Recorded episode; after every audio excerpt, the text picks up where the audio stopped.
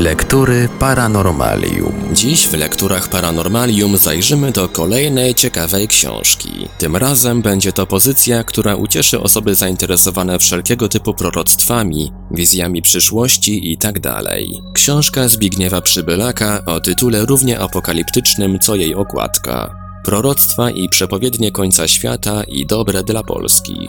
Książka wydana została w 1991 roku, więc część zamieszczonych w niej przepowiedni zdążyła się już sprawdzić, a może i nie. Wciąż jednak spora ich część czeka na zweryfikowanie. Ponadto autor pokusił się również o analizę samych przepowiedni oraz tego, dlaczego one w ogóle powstają i do czego są nam potrzebne końce świata.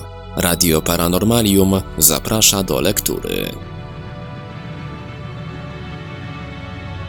Wieszczby narodowych wieszczów. Mesjanizm, wizje chwały Polski i wybrania papieża. Według księdza Bronisława Markiewicza, żyjącego w latach 1842 do 1912, w jego sztuce Bój bezkrwawy końcowa pocieszająca przepowiednia pochodzi z 1863 roku, zaś usłyszał ją jego kolega z ust pewnego 16-letniego chłopca. Jeżeli by tak było w istocie, to opublikowanie sztuki w 1908 roku byłoby zapowiedzią wyboru polskiego papieża bardzo wczesną. Jeżeli zaś wizja pochodziłaby z 1863 roku, wtedy wybór papieża przewidziany byłby aż 115 lat przed tym aktem i uznać to by można za pierwszą przepowiednię takiego wielkiego wyniesienia Polaka. Ksiądz Markiewicz był postacią bardzo znaną, założył bowiem zgromadzenie zakonne świętego Michała Archanioła w miejscu piastowym w okolicach Iwonicza. Przy klasztorze zbudowano szkołę zawodową, uczącą rzemiosł, zakład wychowawczy dla młodzieży, głównie sierot i wiejskiej biedoty. Autor proroctwa zmarł w 1911 roku i według świadectw jego współpracowników bardzo trafnie przepowiadał przebieg I wojny światowej na ziemiach polskich. Tekst jego przepowiedni, szczególnie popularny na Podkarpaciu, interpretatorzy łączą z I wojną światową, w dalszej części z II wojną światową. Ale prawdę powiedziawszy, równie dobrze może to być wizja jeszcze jakiegoś przyszłego kataklizmu wojennego i tragicznych wydarzeń. Ich zakończenie wszakże ponownie wydaje się być dla Polski korzystne, szczególnie po daniu światu papieża. Ponieważ jednak z kolei ustęp o papieżu kończy przepowiednie, mogłoby to sugerować, że jednak już to, co było najtragiczniejsze, minęło.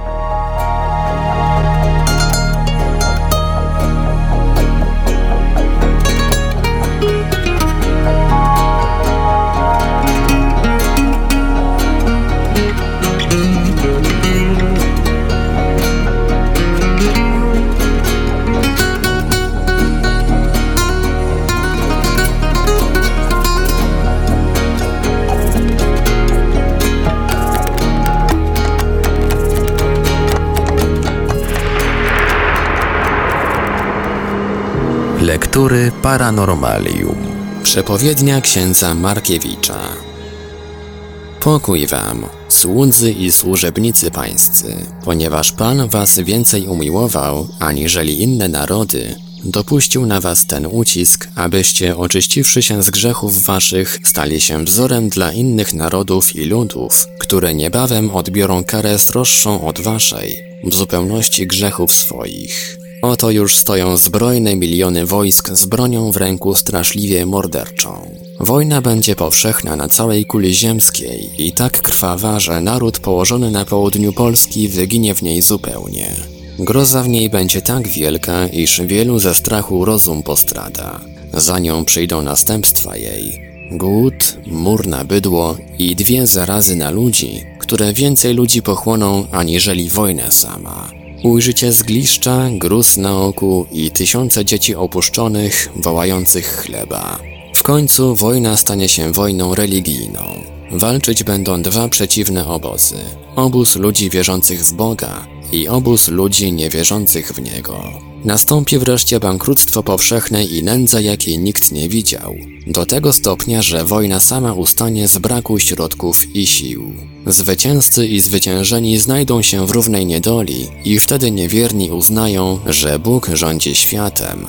Nawrócą się i pomiędzy nimi wielu Żydów. Wojnę powszechną poprzedzą wynalazki zdumiewające i straszliwe zbrodnie popełniane na całym świecie.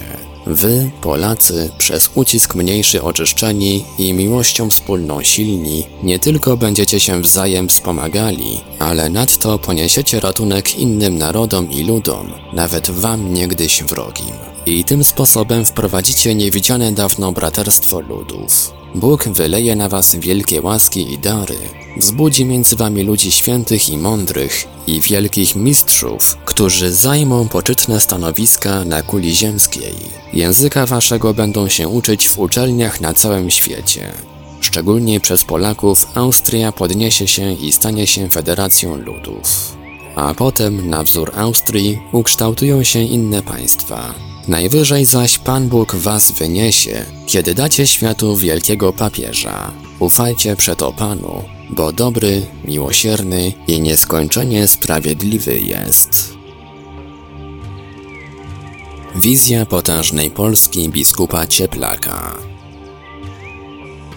ta przepowiednia krąży w odpisach na Podkarpaciu. Przypisywana jest księdzu biskupowi Cieplakowi. Spotkałem się też z podobną przepowiednią z 1889 roku, przypisywaną księdzu Cieślakowi. Niestety bliższych danych o tej postaci nie udało się zebrać. Być może chodzi o wileńskiego biskupa o nazwisku Cieplak. Przypisuje się widzenie, którego końcowy fragment brzmi następująco. Pokój Boży stanie się w Warszawie. Polska się z granicami ku morzu roztacza. Potężna w Trójprzymierzu, bogactwie i sławie. Dla tych, co nie stracili w swą ojczyznę wiary. Dla tych, co nie zwątpili w dzień sądu i kary. Tako mi rzekł anioł i uleciał z gwiazdy. A jam się ocknął na swoim klęczniku.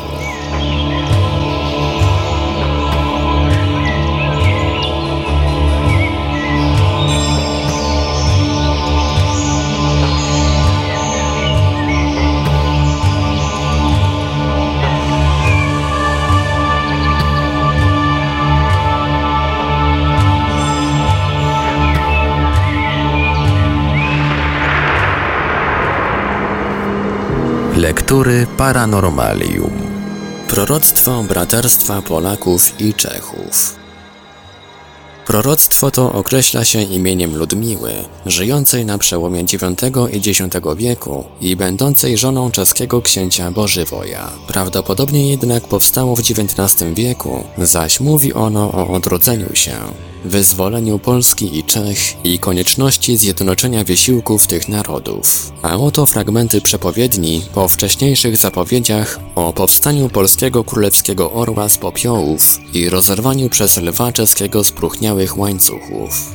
Lew i orzeł połączą swe siły, aby się przysposobić do sprawy odwetu i aby ukarać okropną zdradę, która tylko krwią zmyta być może. Lech i Czech poznają się jak bracia. A jako odstępstwem upadły, tak prawowierność wróci im wolność, ponieważ z dala trzymali się od ludzi, którzy Kościół chcieli zburzyć. Przeto Pan pobłogosławi ich oręż, kiedy zaczną walczyć o niepodległość. Duch poety przepowiedział Polskę od morza do morza. Przepowiednia Mickiewiczowska, zwana też przepowiednią Stęgoboży, była najbardziej znaną, popularną, krzypiącą serca wizją przyszłych losów Polski, rozpowszechnianą, czytaną, przepisywaną w tragicznym okresie II wojny światowej. Wszakże jej popularność datowała się wcześniej. Oto zaś, co na ten temat pisze bowiem w swym zbiorku proroctw i przepowiedni de Valois. Przepowiednia Mickiewiczowska wypowiedziana przez ducha poety, nie jest przepowiednią. Powstała ona w czasie seansu w roku 1893 urządzonego we dworze świętej pamięci Władysława Wielogłowskiego w Tęgoborzu. Była spisana przez medium. Protokół tego seansu był sporządzony na miejscu i przechowywany w Bibliotece Ossolińskich w Lwowie aż do 1939 roku. Wielu z żyjących widziało ów oryginał.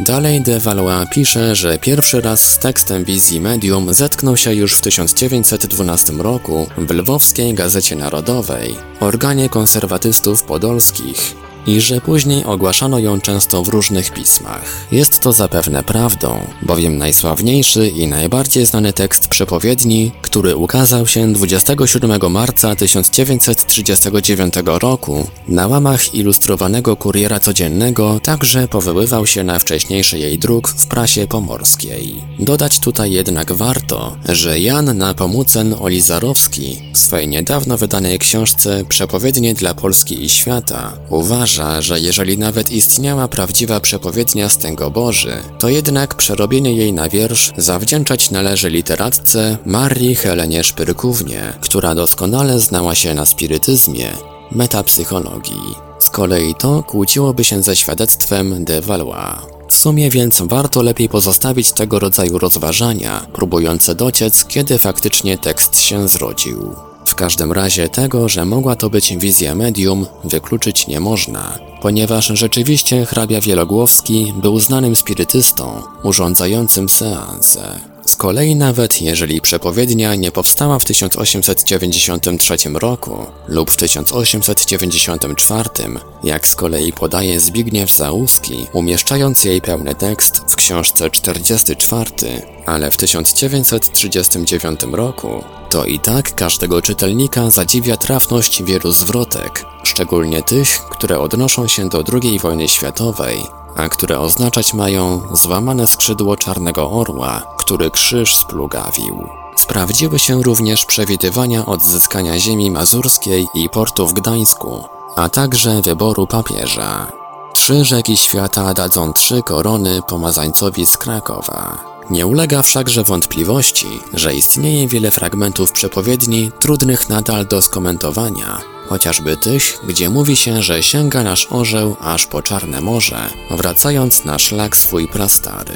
Podobnie rzecz ma się z fragmentem. Warszawa środkiem ustali się świata, lecz Polski trzy są stolice. Czy jest to odniesienie do przyszłych jeszcze dziejów Polski, tak jak to sądzą także interpretatorzy w odniesieniu do ostatnich trzech zwrotek, zapowiadających po wyborze papieża m.in. wspólnotę trzech krajów Polski, Rumunii i Węgier? Ponieważ interesują nas głównie przepowiednie przyszłości, więc przytoczone są poniżej fragmenty przepowiedni Stęgo Boży, które mogą tego okresu dotyczyć. Opuszczonych zostało siedem pierwszych zwrotek, które najprawdopodobniej w pełni spełniły się do II wojny światowej. Dodać warto jeszcze, że niektórzy za trzy rzeki świata uważają Skawę, Wisłę i Tybr, zaś potrójna korona to inaczej tiara papieska. Ciężkich zmaganiach z butą Teutona świat znowu krwią się zrumieni. Gdy północ wschodem będzie zagrożona, w poczwórną jedność się zmieni.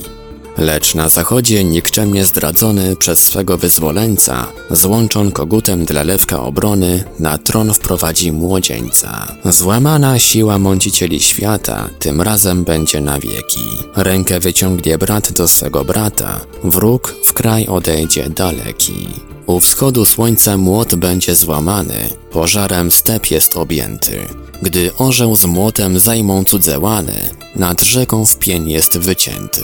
Bitna Białoruś, bujne Zaporoże, pod polskie dadzą sztandary. Sięga nasz orzeł aż po Czarne Morze, wracając na szlak swój prastary.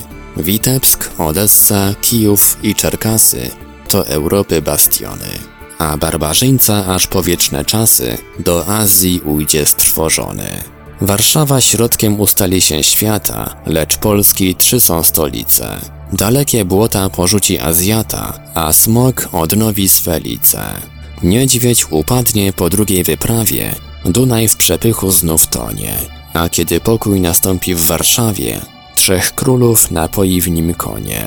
Trzy rzeki świata dadzą trzy korony pomazańcowi z Krakowa. Cztery na krańcach sojusznicze strony przysięgi złożą mu słowa. Węgier z Polakiem, gdy połączą dłonie, trzy kraje z Rumunią, przy majestatu polskiego tronie wieczną połączą się Unią. A krymski Tatar, gdy dojdzie do rzeki, choć wiary swojej nie zmieni, Polski potężnej uprosi opieki i wierny będzie tej ziemi. Powstanie Polska od morza do morza, czekajcie na to pół wieku.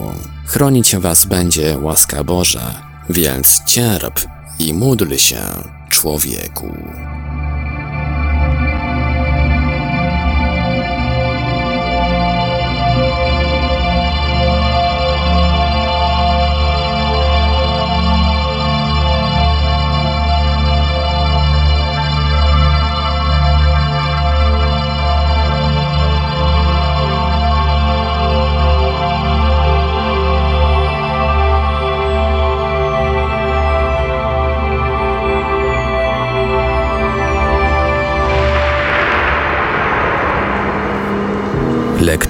Paranormalium. Przepowiednia odrodzenia Polski księdza Marka. A ty jak Feniks z popiołów powstaniesz, całej Europy ozdobą się staniesz. Tak brzmią ostatnie wersety sławnej przepowiedni dla Polski księdza Marka. Proroctwo to powstało prawdopodobnie około 1767 roku. Zdaniem części badaczy odnosiło się zaś bezpośrednio do Konfederacji Barskiej, w czasach której karmelita Marek Jandołowicz był głównym prorokiem. Stworzył mistyczny grunt dla jej wybuchu.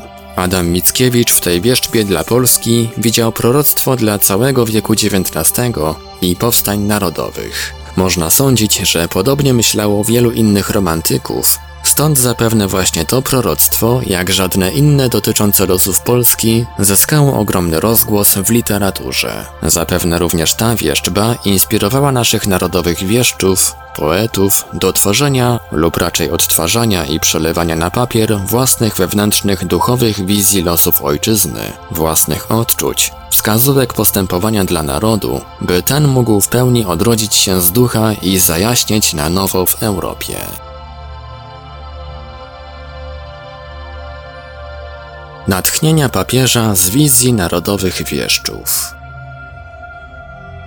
Kultura polska jest dobrem wspólnym narodu. Kultura polska jest dobrem, na którym opiera się życie duchowe Polaków. Ona wyodrębnia nas jako naród. Ona stanowi o nas przez cały ciąg dziejów. Stanowi bardziej niż siła materialna, bardziej niż granice polityczne. W dziejach kultury polskiej odzwierciedla się dusza narodu. Żyją w niej jego dzieje. Jest ona nieustanną szkołą rzetelnego patriotyzmu. Te słowa wypowiedział polski papież Jan Paweł II.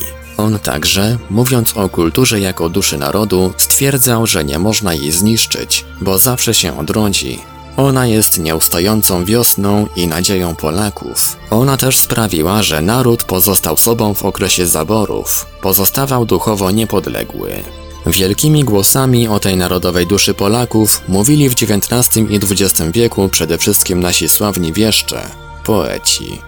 Mimo, że w swych natchnionych wizjach poetyckich wynurzeń nie przytaczali szczegółowych dat, to wszakże prorokowali jednoznacznie odrodzenie, zmartwychwstanie Polski, a także przyszłą jej chwałę. I nie ulega wątpliwości, że dotąd przynajmniej w części ich wizje się spełniły. Co więcej, sądzić można, że ich proroctwa i wizje ciągle w jakiś sposób drążą duszę narodową, kształtują ją. A o tym, że tak jest najlepiej, może świadczyć przykład wielkiego Polaka Jana Pawła II. W trakcie swojej pielgrzymki do Polski w Gnieźnie papież powiedział do młodzieży, że swoją promocję zawdzięcza od początku polskiej kulturze, polskiej literaturze, muzyce, plastyce, teatrowi, polskiej historii, polskim tradycjom chrześcijańskim, polskim szkołom i uniwersytetom. Papież wyznał też, że ze studiów polonistycznych zapamiętał do dziś między innymi słowa z wyzwolenia wyspiańskiego. I Polskę daj nam żywą, daj, daj im poczucie siły. I Polskę daj nam żywą, aby słowa się spełniły nad ziemią szczęśliwą. W swych wypowiedziach o kulturze, historii narodu polskiego, także budowie jego przyszłości, papież sięga też do myśli wielkich romantycznych wieszczów, Mickiewicza, Słowackiego, a zwłaszcza Norwida. Dostarczają one mu kolejnych natchnień.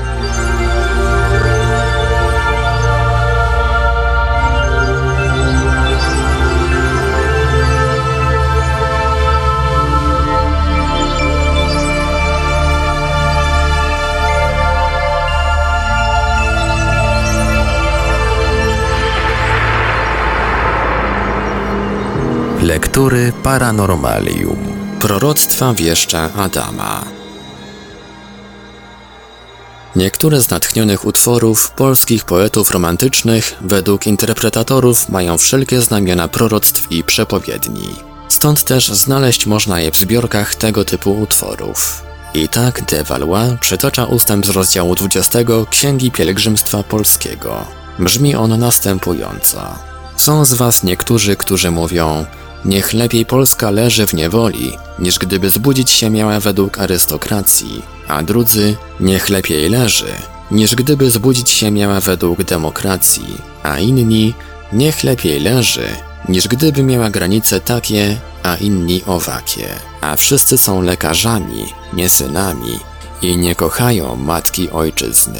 Zaprawdę powiadam wam, nie badajcie jaki będzie rząd w Polsce.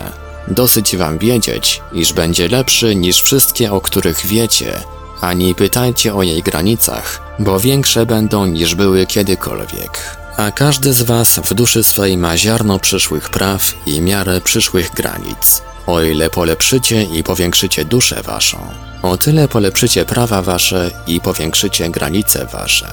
W innym miejscu Mickiewicz mówi – a z wielkiej budowy politycznej, europejskiej, nie zostanie kamień na kamieniu. Otóż świat jest jak ojczyzna, a narody jak ludzie. Świat pokłada nadzieję w narodach wierzących, pełnych miłości i nadziei. A wy będziecie wzbudzeni z grobu, boście wierzący, kochający i nadzieję mający. Wiecie, iż pierwszy umarły, którego Chrystus z grobu wzbudził, był Łazarz. I powiada pismo, iż Chrystus kochał go. I był to jeden człowiek, nad którym Chrystus płakał. A któż jest teraz łazarzem między narodami?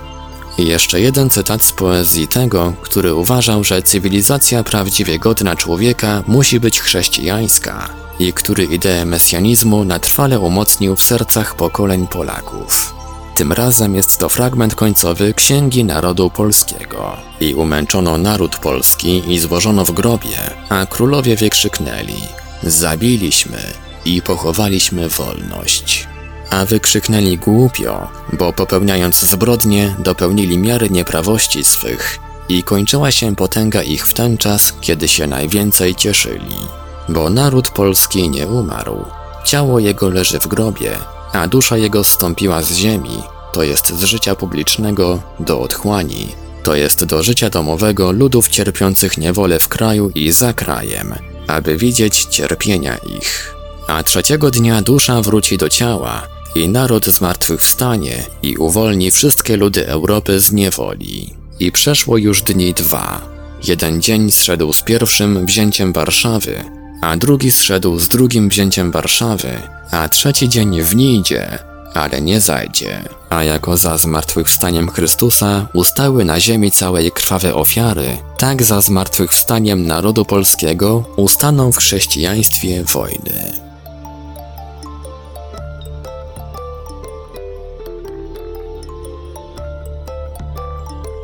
Był to fragment książki Zbigniewa Przybylaka, Proroctwa i przepowiednie końca świata i dobre dla Polski. Dalszy ciąg w kolejnym odcinku Lektur Paranormalium. Lektury Paranormalium